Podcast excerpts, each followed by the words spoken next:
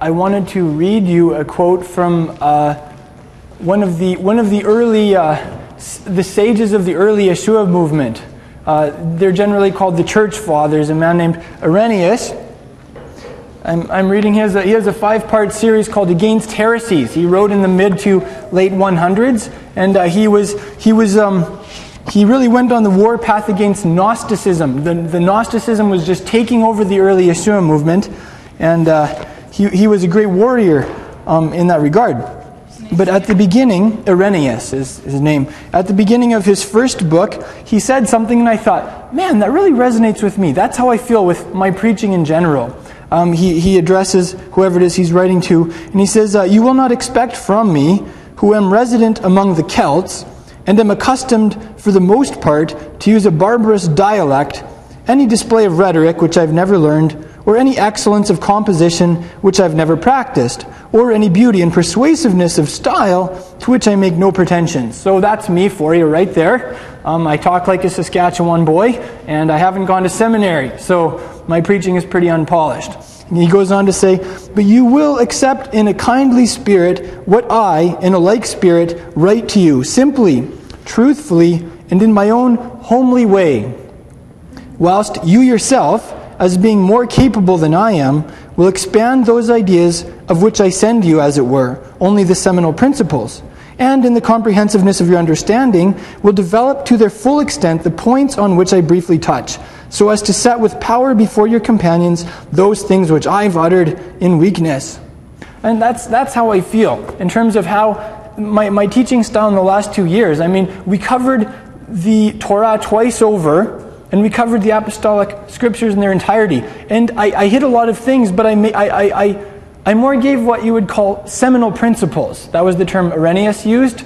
So I would give a little idea, and you know, basically, sometimes I would give 30 or 40 of those in one teaching, and really, like, a, a teacher could take each one of those things and develop it into a talk. It's like you got 10 or 20 years worth of sermons in two years, essentially. So now, you know, I'm more kind of focusing on one point and developing that a little bit more. But uh, I, I hope that. I really hope that these messages that we've made available over the internet and through other media will. Um, will be useful to other people in the broader movement and that they'll really latch onto a lot of the concepts that we've been learning and communicating and take those and run with them and, and develop them further.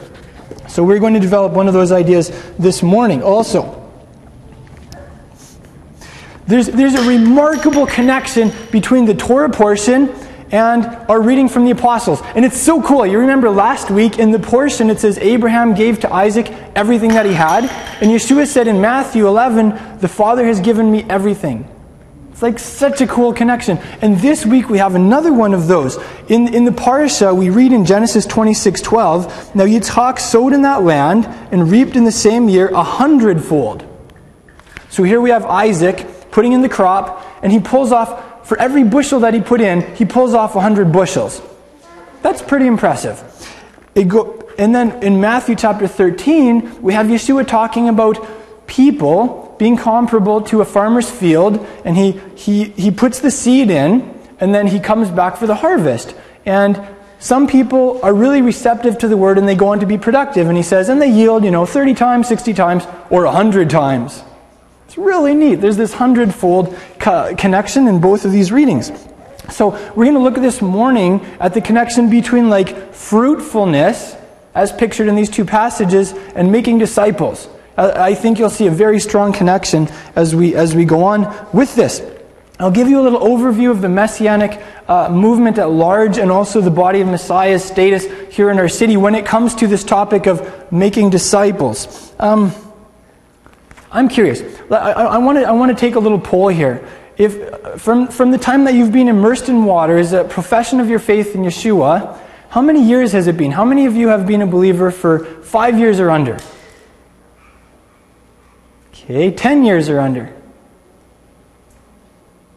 15 years or under. 20 years or under. 25 years or under. 30 years. Anyone, do we have any 30 year old believers here? 35? 40? Whoa, yeah. Any, any, um, any past that? 42. 42. That's excellent. Wow. Well, thank you, Father. I, I really appreciate like the spiritual maturity in our community. I really appreciate like how many of us in this room have been believers for decades, and and it's oh, yay! Congratulations. And, and you know what? That's like that is something to celebrate. Wow, that's wonderful. Congratulations. But at the same time, like, you know, if, and if we were to take a poll of many Messianic communities, you have, you generally have congregations of people that have been believers for decades, people who are very strong spiritually, who have deep roots. But often we don't see a lot of baby believers. You know, if we were to look at the median age of a believer in our congregation in terms of how many years they've believed, it would be what? I wonder what it would be if we averaged it out here. Maybe two decades, maybe, uh, maybe even three, I don't know. Something like that. On the one hand, I praise the Father for that, but on the other hand, when I look at our movement and I look at that, I say, oh no, we don't have, we don't have a lot of spiritual babies around here. You know, I, I would like to chop that median age down by 80 or 90% to something like five years. You know, if you were to take a poll, how many people you have around who have been believers for very long, most of them would be like, no, I just came to faith in the last year or two. That's my dream um, for, for the movement. And yes, he is working on their hearts. That's right. And uh, I uh, often, when you know, as I visited messianic congregations here, there, and everywhere, I, I, don't see a lot of messianic congregations really geared for new disciples either. So, frankly, I don't know if it's a surprise to me that with a lot of messianic congregations, we have you know, a, a, a pretty high median age. A lot of um, congregations, you know, in terms of the teaching that's offered or the midrash level, it's just totally not for newbies. You know, it's often it's something that we don't even think about. And um, I, I, think I'd have to say, you know, when I look at the broader movement, that would be my general evaluation. We're not geared for newbies.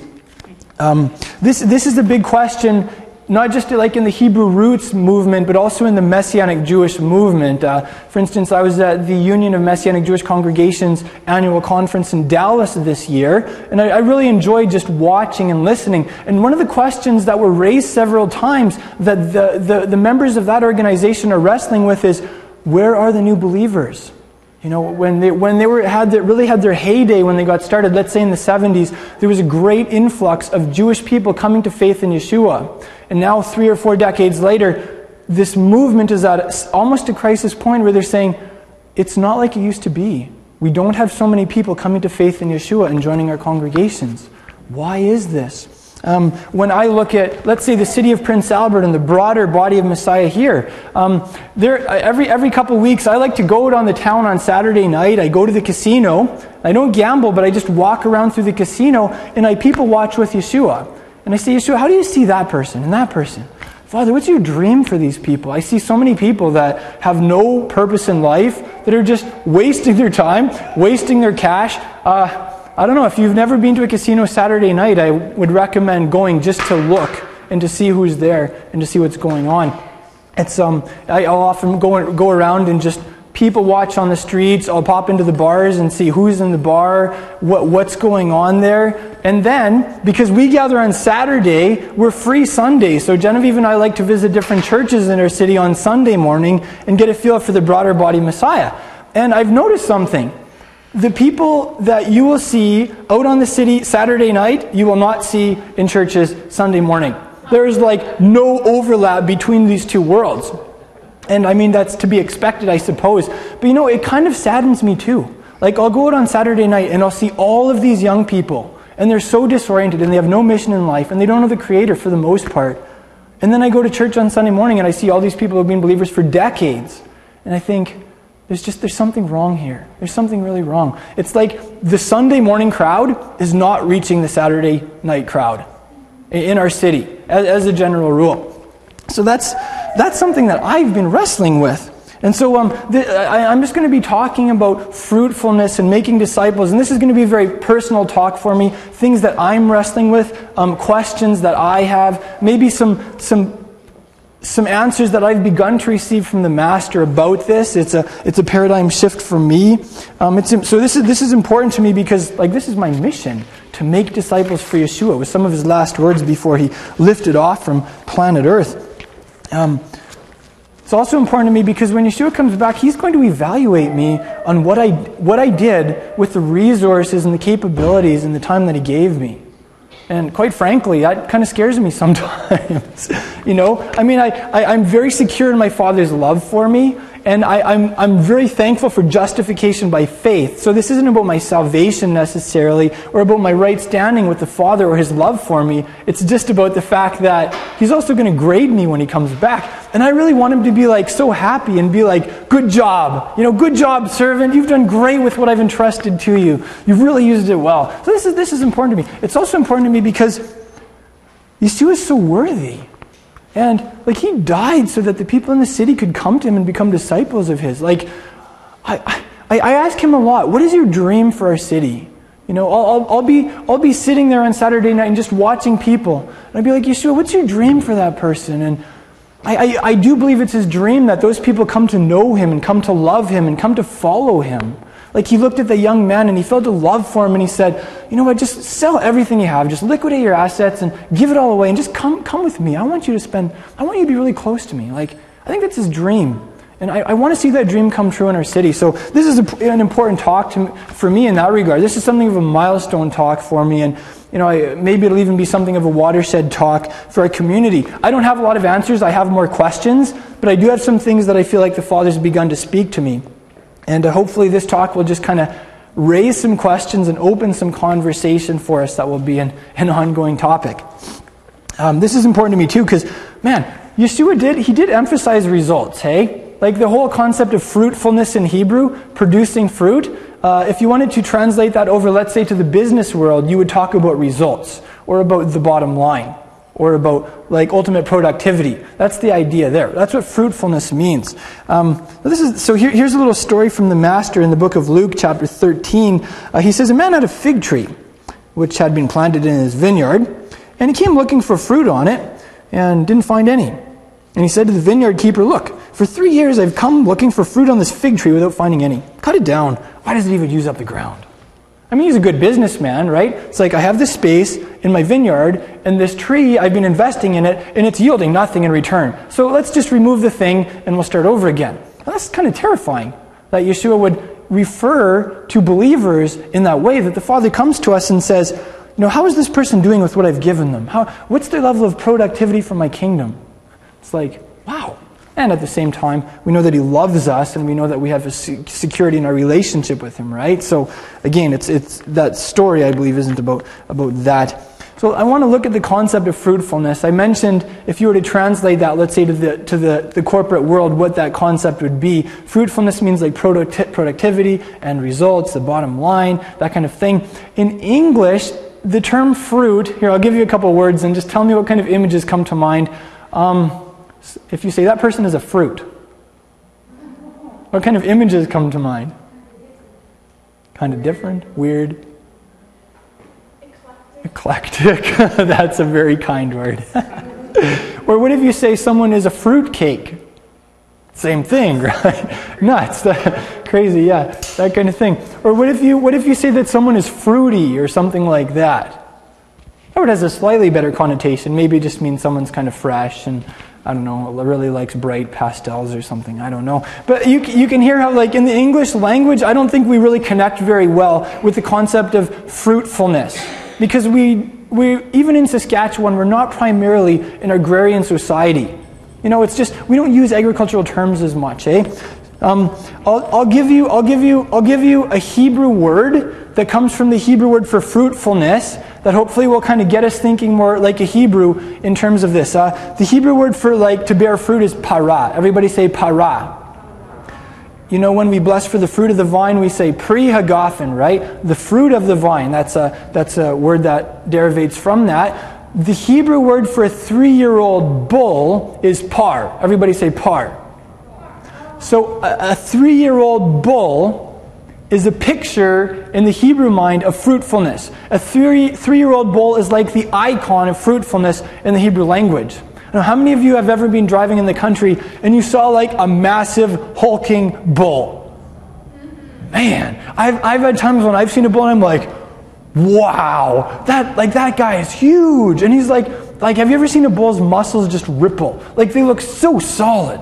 And I mean, like, all it takes is one bull to produce how many calves in the course of a year, right? They don't generally put a lot of bulls in a herd. So the, the, the bull in the Hebrew mindset is the icon of fruitfulness. And I kind of like that. So to the Hebrew mindset, fruitfulness is something powerful, it is uh, something prolific, and uh, it's something really solid massive, muscular, those, those kinds of thoughts. So, you know, when you read about fruitfulness in the Word, even being fruitful for the kingdom, kind of think of that. I, for me, anyway, that kind of revolutionized my, my concept of it. So, you know, in the Torah, when the creator of the universe would come to someone and he would bless them to be fruitful, on a physical level, that meant, I bless you to have a lot of babies, and your babies are going to grow up and have a lot of babies, and their babies are going to grow up and have a lot of babies, right? So fruitfulness means having children, grandchildren, etc. That's physical fruitfulness. Spiritual fruitfulness is kind of similar. It's, uh, there are two sides to it.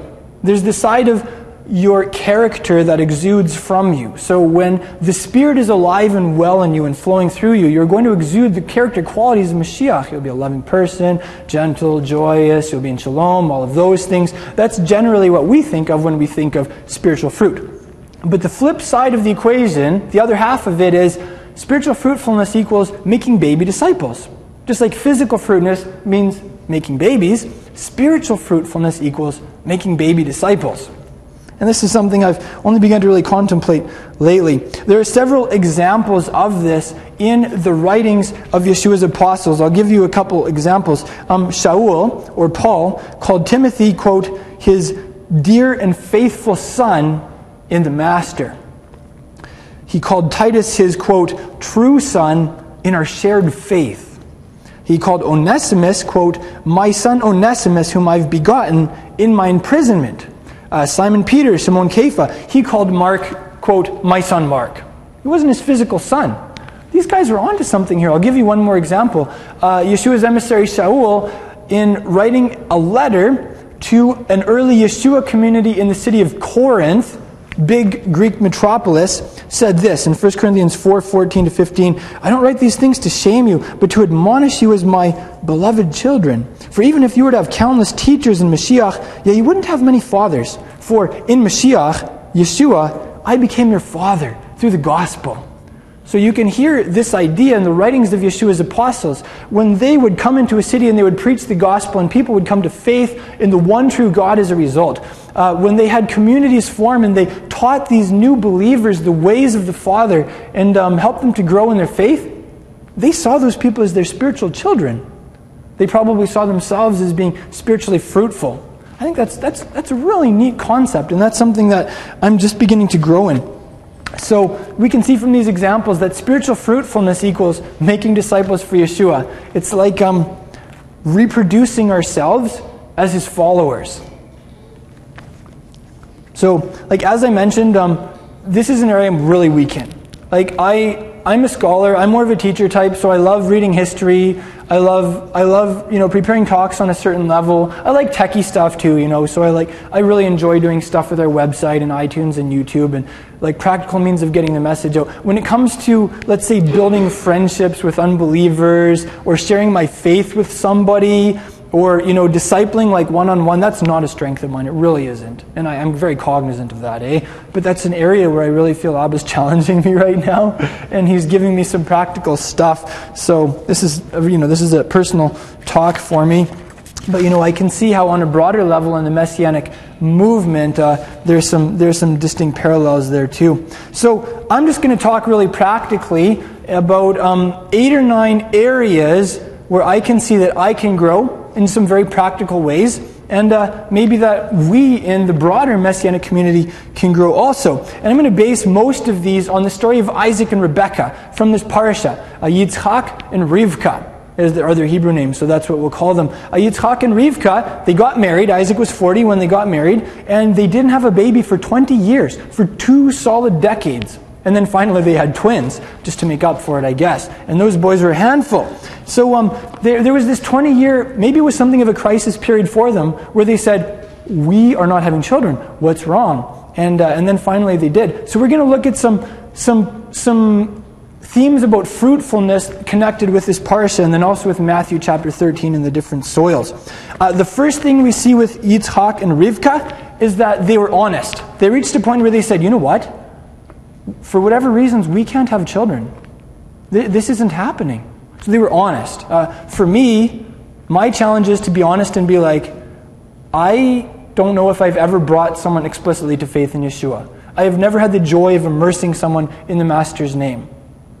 And quite frankly, in that area of my life, I'm very unfruitful. You know, I think for us as even as families and as community, it begins with being honest and assessing ourselves sometimes. You know, in the light of Yeshua and with the guidance of the Holy Spirit and uh, that kind of thing.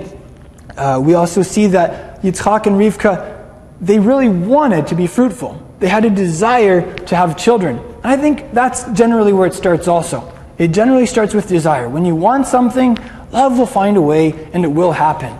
Um, that's a big thing that I've been questioning too. You know what? Sometimes, like I can look at years of my life where I just didn't care. Like seriously, it was not a desire of mine to to to immerse people in Yeshua's name because they came to faith. It was no. It wasn't a dream of mine to disciple people that, that desire has been birthed in me recently and it's growing. And quite frankly, you know, let's say going out around Prince Albert Saturday night and just watching people who are totally lost has really cultivated my desire to see those, those people come to Yeshua. Because then it's not just some it's not just some abstract concept. People coming to Yeshua, it's like that person and that person and that person. That person at the slot machine. I want that person to know my father.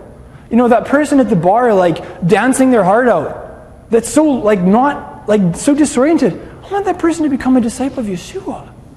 And so, you know, there, there are steps that we can take, there are practical things we can do to see that desire birthed in us and, and grow in us. So, um, we could sum up that first concept by saying that desire precedes disciple making. So, how, how, what can we draw to symbolize desire? I don't have any ideas what I'm going to draw for these, so you're going to have to tell me. It'll be kind of fun. Desire comes from your heart and eyes, okay. Someone reaching for something? Okay. Hey, that's good. So we'll draw we'll draw a person. Ooh, this is a nice marker. With a really big heart. Oh, sorry, I didn't draw much of a body here. I'm here, I'll draw a big body. There we are. It's a big heart. And watching.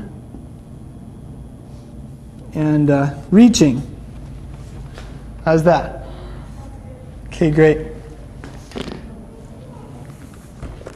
And uh, oh, you know what? Well, desire specifically, you know, care for other people. So I'll draw a couple anonymous people here also, just to, to represent that. Okay, there we go. Desire. Here's it. You are so into this talk now, aren't you? You get the marker out and she's into it. It's great. Okay. Um, Secondly, we can assume that Yitzchak and Rivka were doing their part to produce children. They were being intimate as husband and wife. And I mean, this is a no brainer, right? Can you imagine a woman trying to have babies without her husband? It's just not going to happen. And, you know, we, we talked about the phenomenon of parthenogenesis that occurs in certain animals, but that doesn't happen in human beings. It's just not going to happen. So, number two thing we can learn is being in close contact with the master Correlatively, just like a husband and wife have to be in pretty close contact with each other to have a baby, when we are in close contact with the Master, when we're growing in our intimacy with Him, spiritual fruitfulness will be the result. New disciples will happen. I was, I was reading uh, C.S. Lewis this last week in his book, Mere Christianity, and he talked about just how bizarre it is. Like, really, you know, something happens, and then nine months later, a baby happens. And sometimes when you try and explain that process to a child or someone for the first time, it's like, no, you're kidding me. That's so crazy. You know, but it's true. And it's true spiritually also. When we come close to Yeshua, when we grow in our rapport with Him, spiritual babies happen. It's a, it's a, it's a cause and effect that is guaranteed. Yes, this is number two. Yeshua had a word, something to say about that in the Gospel of Yochanan 15.5. He said, I'm the vine. You're the branches. Now, you probably have noticed that branches are connected quite closely to a vine, aren't they? There's like an inseparable union between the two, and it's an organic union. He goes on to say, He who abides in me, and I in him, he bears much fruit. For apart from me, you can do nothing. So, did you notice that? As we're staying in him, as he's staying in us, fruitfulness is just going to happen. Because uh, we can't really do anything for the kingdom apart from him. Um, so, I think we, we could sum that up by saying rapport precedes reproductivity. Rapport precedes reproductivity. Or you could also say that relationship precedes reproductivity. How could we picture that one? Maybe just, uh, we'll just draw two people standing really close together. How about that? Holding hands. There you go. Here, we'll, uh, we'll make this King Yeshua. There. And uh, this can be his bride. She's a big bride because uh, there are a lot of people in Yeshua's kingdom. There we are. So, um, thirdly, in the story of Yitzchak and Rivka, they reached a point where they, they were honest and they said, We're not having children for some reason. And they had a desire to have children, and they were doing everything on their part, on a natural level, that they could do to have children. And it says that they went on, Yitzchak specifically went on to do something that would be out of the ordinary for your average guy. He prayed for his wife. And the Hebrew word is, it's, um, it's translated entreated. I want to break down that word for you because it's a very rare word, actually, in the Tanakh. Um, the Hebrew says, va ye'atar. So the root there for that word for entreating is atar.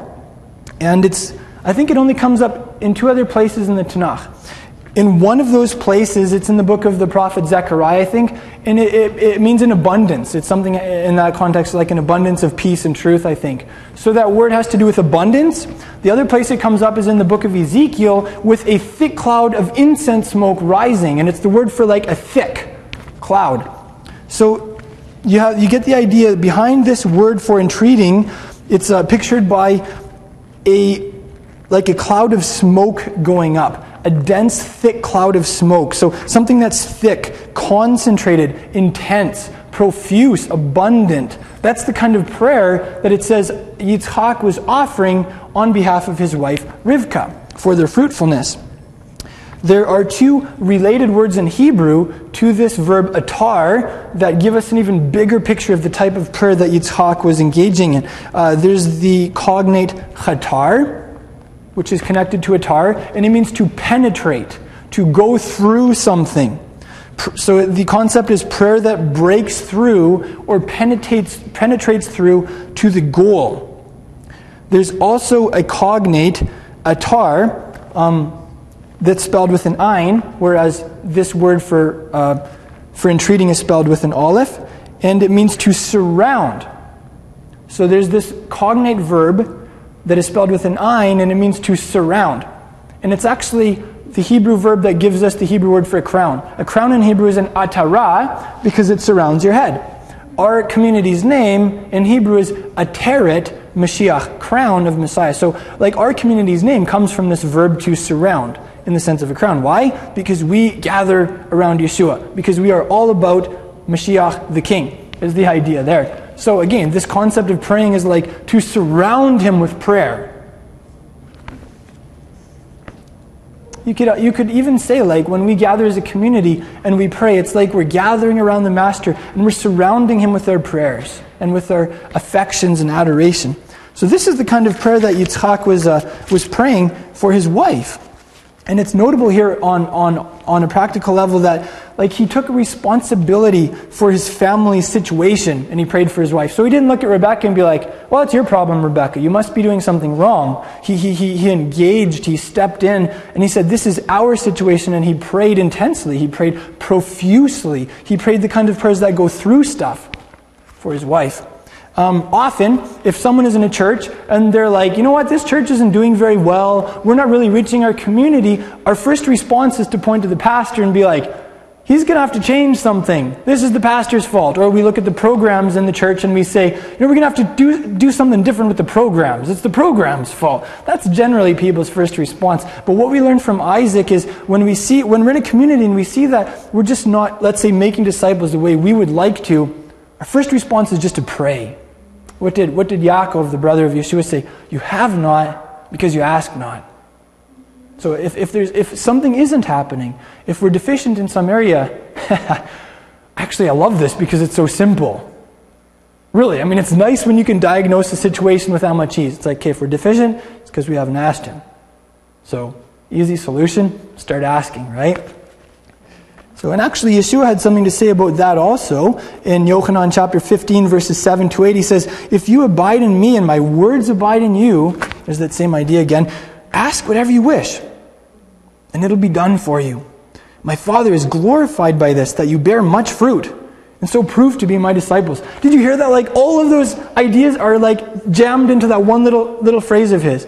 You know, being fruitful, making disciples, and where does it start? Abiding in Him, Him in us, and His words abiding in us, and asking. So there's that key ingredient, asking, eh? So I think um, we, could, we could sum that up by saying that prayer precedes productivity. How could we picture prayer here? Hmm. How about like this, maybe? Because the Hebrew word for praying is to, to uh, spread out your hands. Oh boy. Spreading out hands. This is going to be cool. Okay, let's see. Um, we'll draw a person looking up. There. And then um, hands spread out. I'll even draw some little stick fingers. Okay, there. Prayer. So, prayer precedes productivity. And you know, I, I, would like to I would like to do something in our community. I would like to start praying regularly. You know, in your own prayer times and also when we gather on Shabbat, let's begin praying that the Father will give us babies, spiritual babies. So we can change their diapers and we can take care of them and we can see them grow up in the image of Elohim. I, I want to start praying that regularly. Father, give us people to disciple. You know, that's a very practical application. What do you think? Can we start? Let's just get in the groove of just asking that every week, like sincerely. So that would be a practical application from that. Uh, fifthly, Rivka was in for a shocker. When she finally did get pregnant, it was not what she thought it would be. Like, her expectations, she had a certain set of expectations and it was not happening. Like, there was like a civil war going on in her uterus. And it says that she actually, um, she went to, she went to Yahweh and she asked him what was happening. And he gave her an answer, you, you're having twins. And uh, there's like this big prophetic thing playing out in your tummy right now. And it's only going to get more intense as the days go on. I'm totally paraphrasing, right? But that was the idea. So, when it comes to planning for fruitfulness, when it comes to being psychologically geared up to see new disciples come in, it's really important to drop our expectations and uh, be ready for the unexpected. Be ready for things that will be uncomfortable, that will be totally out of the box, and uh, that will not be what we thought it would be like. Um, I think, especially outside the religious box. Uh, if you want to look historically at moves of God, when, when Yeshua would act and restore uh, whatever doctrine or practice to his people that was lost, it was never what people thought it would be.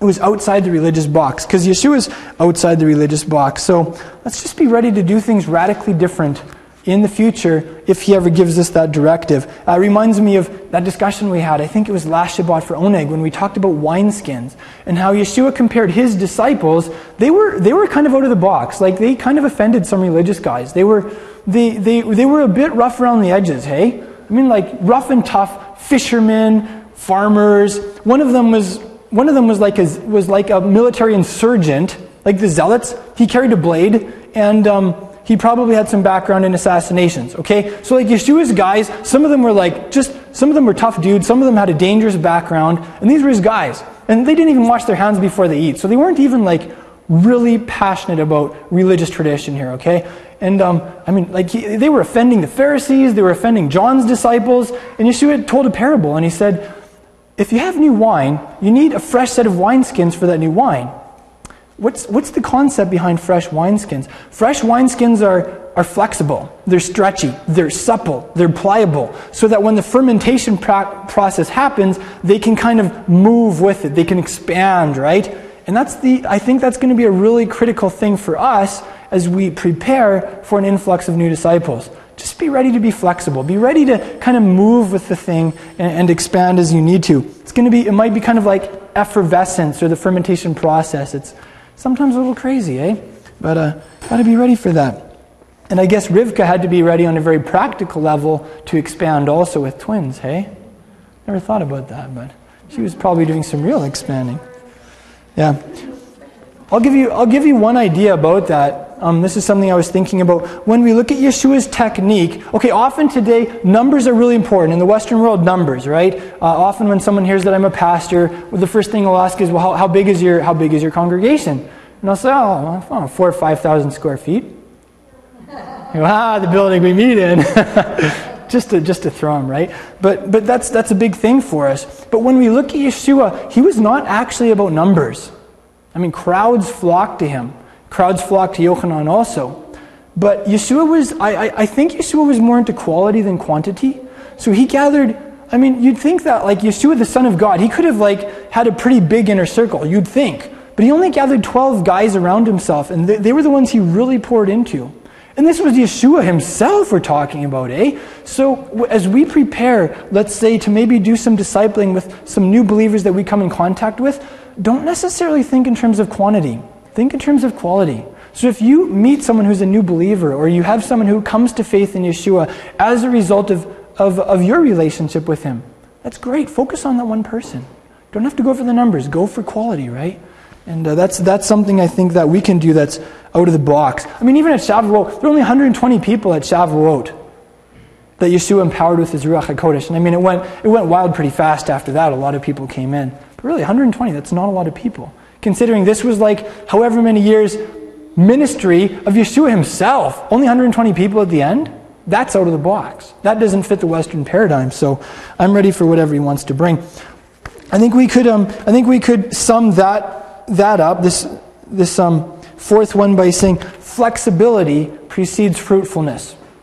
Don't you like how I'm like using letters that the words that begin with the same letter? I was reading the Puritans were really into that, so I, actually I, I, I did this before I read that. But anyway, so how, how can we draw how can we draw something for flexibility? Elastic band. Elastic band, okay.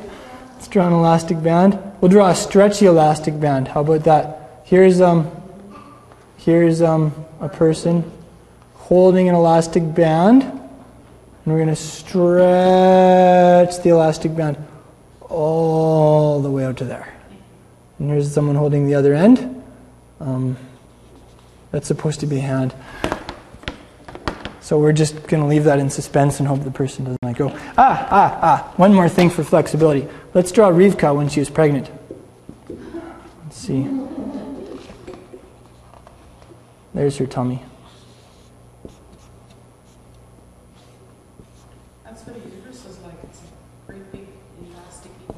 There we are. Hey, Teresa. How are you, my baby? Aww. Do you like my drawing? Good.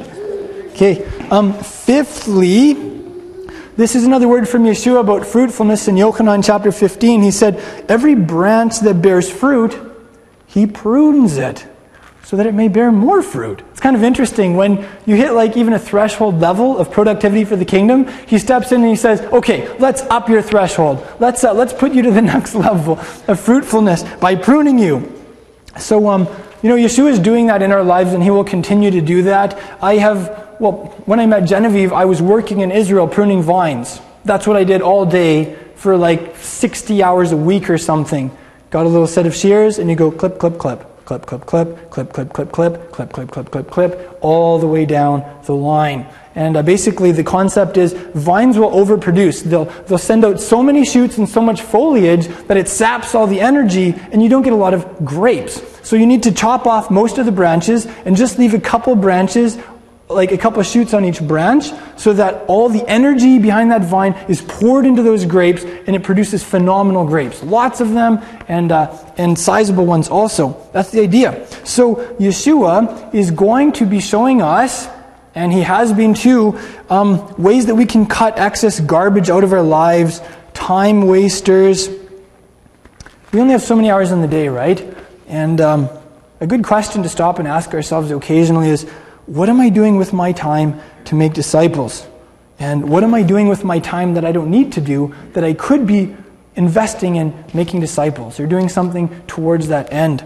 Um, if you know some of us i know some of us have high demands on our time and, and they're things that the Father's given us to do. So I'm not talking about that, right? But um, there are times when we just say, you know what, I have no time left in my day, I'm too busy. And there may be times when Yeshua will show us areas where we can restructure our lives to have some time to, um, to reach out in the ways that He has us to do. One other thought about that is um, we're like a team, right? Even in our, let's, I'll use our community as an example. We're a team, we're a body. So everyone isn't going to be doing the same thing, right? So, you know, when each of us engage and we serve in the ways that He's given us to do, it's going to be, it's going to be powerful. So some people are going to be more on the front lines. Some people are going to be, let's say, using the internet as a vehicle. Some people are going to be just coming here, let's say, on Shabbat and helping set up and just keeping this thing going. And all of those things are equally necessary. So, um, as believers, we will have a tendency to stay in our comfort zone too. Just hang out with people like us, people that we're comfortable with, other believers that don't challenge us, right? Um, there may be a time to say, Father, do you want to prune me in this area and get me to kind of step out and begin spending time with people that I'm not so comfortable with? Do you, do you want to maybe give me some time to do that, Abba? Those kinds of questions. So, fifthly, we could say pruning precedes productivity. What, how, how could we draw pruning here? That one's pretty easy, I guess. Just like, uh, let's draw a vine here. Okay, that's, that's the line. See this? I'll, I'll show you actually how vines work. Let's say this is the ground here. Here's the rocky ground in Israel. And um, then you have stakes like this. And you have um, a wire running through the stakes and then you have the vines growing up onto the wire, like yay. And then see what they want to do is they want to send up like shoot, shoot, shoot, shoot, like tons of shoots. And so you come along and you chop most of those off. I'll just use my thumb to chop some of them off. There, there you go. Right. So that's the idea there. And um, we'll draw a nice big set of clippers here too. Um, little ergonomic handle. There we go. So pruning. Pruning precedes productivity.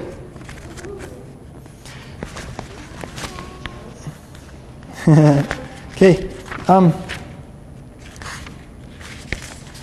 gonna gonna share a couple that aren't explicitly mentioned in this parsha, but they're they're gooders. Something I learned a couple of years ago was that we teach what we know, but we reprodu- we reproduce what we are. I mean, on a human level, you know, we produce other humans, but I think on a spiritual level too, um, we re- reproduce what we are. So a big question to ask is like, am I the kind of disciple that I would want to reproduce? what kind of disciple would I want to reproduce? It's the whole concept of starting with yourself, eh? And uh, of course, that's, that's where it starts. And then becoming the kind of disciple that you would want to reproduce. Honestly, this is a big one for me. Like, I was just sitting down yesterday and preparing this talk, and Yeshua was like, kind of, he was giving me a big talk to about these things. And I'm going to be doing a lot of thinking this week because I'm going to be asking myself, like, what kind of disciple would I want to reproduce? Would I want to see a bunch of me's running around for Yeshua? Really? I mean, that's kind of scary in some areas. So this is, this is a big question. So, you know, a big question just to ask ourselves is like, am I following Yeshua? Am I doing the stuff that he said? How is my observance of the Torah? Would I want to reproduce a bunch of me's?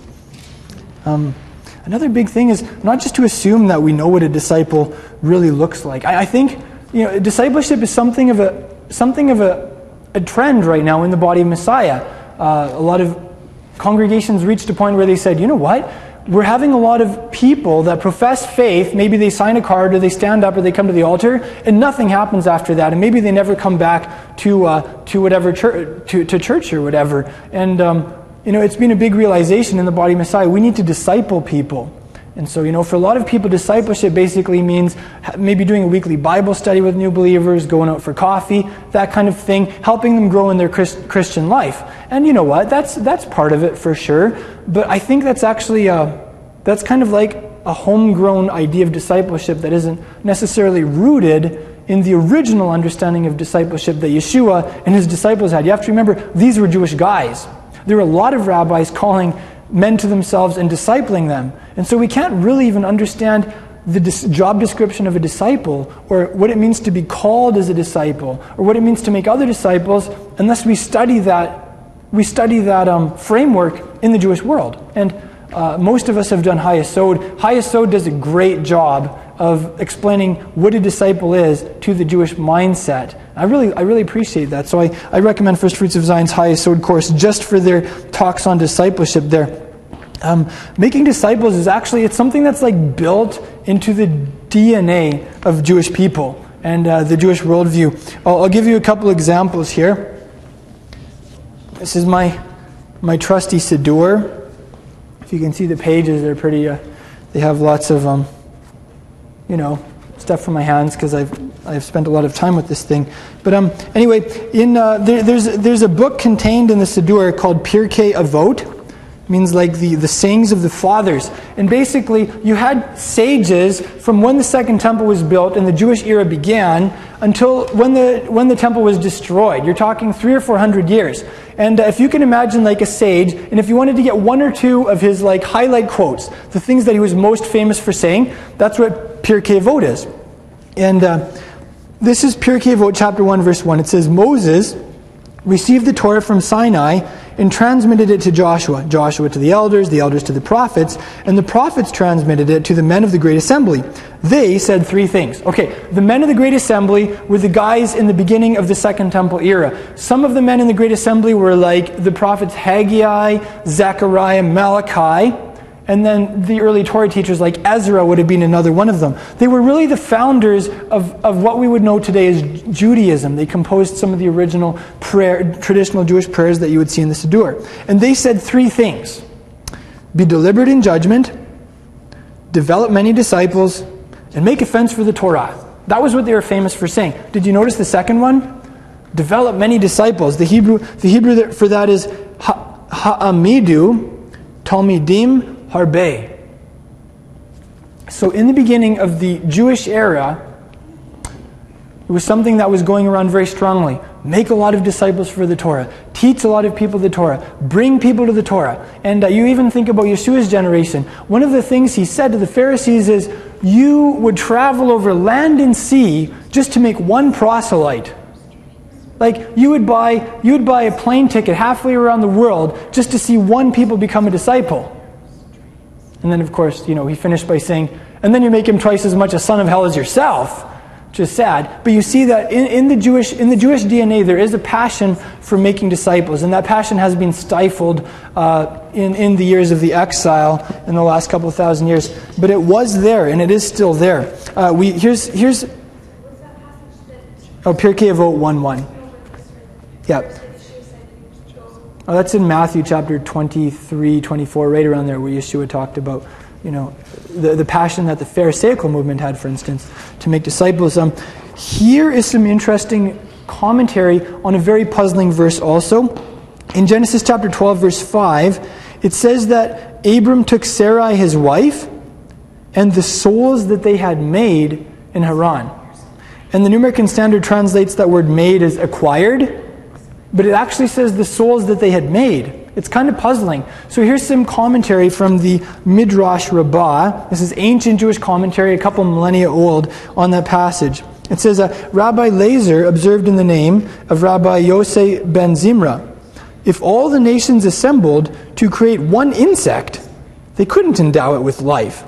Yet you say, and the souls they had made. It refers, however, to the proselytes they had made. Then let it, and then another guy says, then let it say that they had converted. Why? That they had made. That's to teach you that he who brings a Gentile near, that is to say, you know, like brings a Gentile near to God, is as though he created him. Now let it say that he had made, why? That they had made. Said Rabbi Ilunya, Abraham converted the men and Sarah the women. So did you hear them break that down? Why does it say that they made? Because when you bring someone from the nations near to God, it's as though you had begotten that person. They become your spiritual child, in a sense.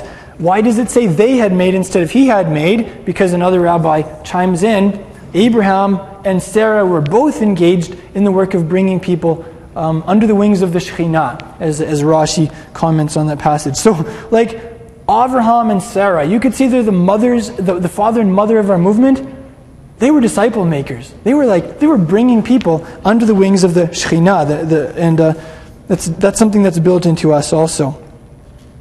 Uh, one other thing I could say about discipleship is uh, often today the pop understanding of discipleship has nothing to do with Torah. And that's unfortunate because Yeshua, our example, modeled a Torah lifestyle for us. He said, you know, great people in the kingdom are the people who do the mitzvot, even the least of the mitzvot in the Torah. They teach others to do the same. Uh, Yeshua went on to say something really scary. Um, he used this Hebrew idiom to make someone stumble. That's a Hebrew idiom. It means to cause someone to violate the Torah. So to cause them to do something that God said in the Torah not to do, or to cause someone to stop doing something, or to never do something in the Torah that God said to do. That's causing someone to stumble. Yeshua said, like, it would be better for you if somebody went and tied a concrete block around your neck and threw you off the bridge than that that should happen. That you would cause a little one, a new believer, to stumble, to violate Torah. It's the best way to make yourself the least in the kingdom. And uh, fr- frankly, I find that kind of terrifying. Because, you know, I, in the body of Messiah, we're, we're doing a good job of bringing people to faith and getting them going with the basics of salvation and justification by faith. And, and, and that's great. But I, I, fear that when it comes to the concept of teaching people to do God's mitzvot, I, I think we get a pretty low grading for that one still. And uh, that's something that Yeshua is still restoring in the body of Messiah. So that whole idea is basically like Focus on your observance to the Torah. Because if the Father sends you someone to disciple, if you are being sloppy in your observance, you might transmit to that person. You might reproduce what you are. You might cause that person to stumble. That's a horrifying prospect. So I think what we could we could sum up that whole concept by saying that personal discipleship precedes productivity. How could we how could what could we draw to to um, be a picture of like personal discipleship? How about someone following Yeshua? That'd be cool, eh? So here's, I'll draw a picture of the master.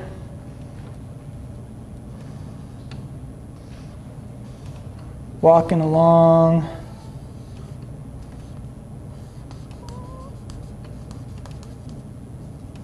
And uh, draw someone following him. There. And watching him really closely. There. Okay, that's personal personal discipleship. Um,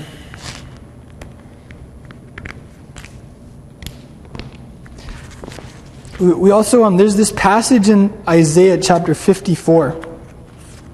And I'll, I'll, read it to you. You can read along if you want. It's Isaiah chapter 54, verses 1 to 3. It says this Shout for joy, barren one. You have borne new child, no child, break forth into joyful shouting. Cry aloud, you have not travailed. For the sons of the desolate one will be more numerous than the sons of the married woman says Yahweh. Enlarge the place of your tent. Stretch out the curtains of your dwelling. Spare not. Lengthen your cords and strengthen your pegs, for you will spread abroad to the right and to the left, and your descendants will possess nations. So it's like this poetic call from the prophet. He says, Rejoice, because you are going to have a ton of kids. So put an addition on the house. A big addition. Get ready, is the idea there as a spiritual principle that Isaiah 53 precedes Isaiah 54. So Isaiah 54 is about get ready for a great influx of people. What is Isaiah 53 about? It's the gospel of Yeshua suffering on our behalf, dying for us, paying the price. That's a, that's, that's a very key principle, I think, with the whole idea of productivity. Um, in Isaiah 53.10 specifically, it says, Yahweh was pleased to crush him, putting him to grief. If he would render himself as a guilt offering, he will see his offspring. He will prolong his days, and the good pleasure of Yahweh will prosper in his hand. So, did you get that? Yeshua, he, he submitted himself to being crushed on our behalf. He took our grief. He became the guilt offering. And what was the result? The Father says, I will give you offspring. I will give you spiritual sons and daughters. I will prolong your days. Yeah, Chaye Olam, like eternal life for the Son. That's pretty good. And my good pleasure will prosper in your hand. You can hear the Father saying that to the Son. So, what we see there is like disciples coming to Yeshua, that's a re- reward for his sufferings. And uh, it's the Father's good pleasure to give disciples to Yeshua. So, on a practical level, Isaiah 53 is where we're at. As we stay strong in the gospel, as we stay oriented around the new covenant, as like we just stay really happy that he paid the price for us. I mean, these are the basics, right? But it, and it's so easy for me to forget them. But as we stay strong in that, yes, there is going to be an influx of new disciples. People are going to come because it's the Father's good pleasure to give disciples to Yeshua. And it's Yeshua's good pleasure to see people come to faith in his Father. Um, in Galatians chapter 4, I won't go into, into too much detail with this one, but um, Shaul quotes this passage from Isaiah 54. And uh, I'll just read it for you Galatians chapter 4, verses 22 to 28. He says, It's written that Abraham had two sons, one by the bondwoman and one by the free woman. But the son by the bondwoman was born according to the flesh, and the son by the free woman through the promise. this is allegorically speaking, for these women are two covenants. One proceeding from Mount Sinai, bearing children who are to be slaves. She is Hagar. Now, this Hagar is Mount Sinai in Arabia and corresponds to the present Jerusalem, for she is in slavery with her children. But the Jerusalem above is free. She is her mother, for it is written, Rejoice, barren woman who doesn't bear. Break forth and show, you who are not in labor, for more numerous are the children of the desolate one than of the one who has a husband. And you, brothers, like Isaac, are children of promise. So, did you hear that? Our primary orientation is not the covenant that God made with Israel when they emerged from Egypt. That is a valid covenant and it serves its purposes. And he said the sign, for instance, of that covenant, Shabbat, was forever. So I'm not denigrating that covenant, but Paul here is saying you are children of Jerusalem above. That's your primary affiliation. There's a freedom to that in the new covenant. So the, the warning I hear there is just don't get sucked into a world religion. Judaism, we, we have much to learn from Judaism. I'm a Jewish person. I, you know, I practice much Jewish tradition, but that isn't my primary orientation. Um, we could also, I think, on a broader level, learn from that. Like, just don't get sucked into humanistic systems that don't need God's power that just rely on methods or physical techniques to grow. That's scary stuff. So I think we could, we could sum up that concept by saying that the power of the Holy Spirit precedes productivity. How could we, how, what could we draw for that one?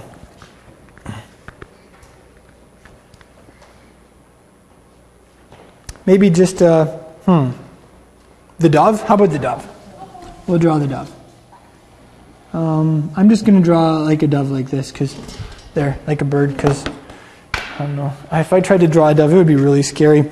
And then um, finally, uh, the, re- the last one is really simple. Yitzchak and Rivka, they just had to wait. They had to wait two solid decades. And they were praying. And they were doing the stuff that it was theirs to do, but they just had to wait. And they had to persevere. So that's a huge one, you know? Like, don't give up. Stay encouraged and uh, press on. Because, like, your dream for the city to see people come to Yeshua, it will come to fruition. You know, as you, as you entreat the Father to give people in the city to the Son, it will happen. And uh, I'll give you a quick shot from Matthew 13 also. Those are some areas like where, you know, where, I, where I'm growing, it's the direction I'm moving in. The flip side of the equation is removing impediments that would keep us from making disciples. And Yeshua outlined a couple of those in Matthew 13. Uh, on the one hand, you have fruitfulness. The, what's the opposite of fruitfulness in, in the Bible? Barrenness, that's right. So I'll give you the Hebrew word here for barren, and we'll kind of break it down because it applies on a spiritual level too. Um, the Hebrew word for barren is akara. Everybody say akara. And the root of it is the verb akar. Everybody say akar. And it literally means to be uprooted. The concept of barrenness, or like, you know, not, not fruitfulness, is to be uprooted. So, quite simply, you know, as we root ourselves in Yeshua and his teachings, there will be spiritual fruit. It's pretty simple. It's fascinating, though, that in Matthew 13, when Yeshua talked about the seed that goes into the rocky soil, it says that it, it, only flourished for a short time and then it withered. Why? Because it had no roots. It's that, it's that idea. Um, this verb, akar, that's translated has the sense of barrenness also means to lame in the sense of hamstringing a horse or a cow by cutting its tendons. So, you know, when, when they would hamstring, let's say, uh, chariot horses, it was literally to, quote, make them barren.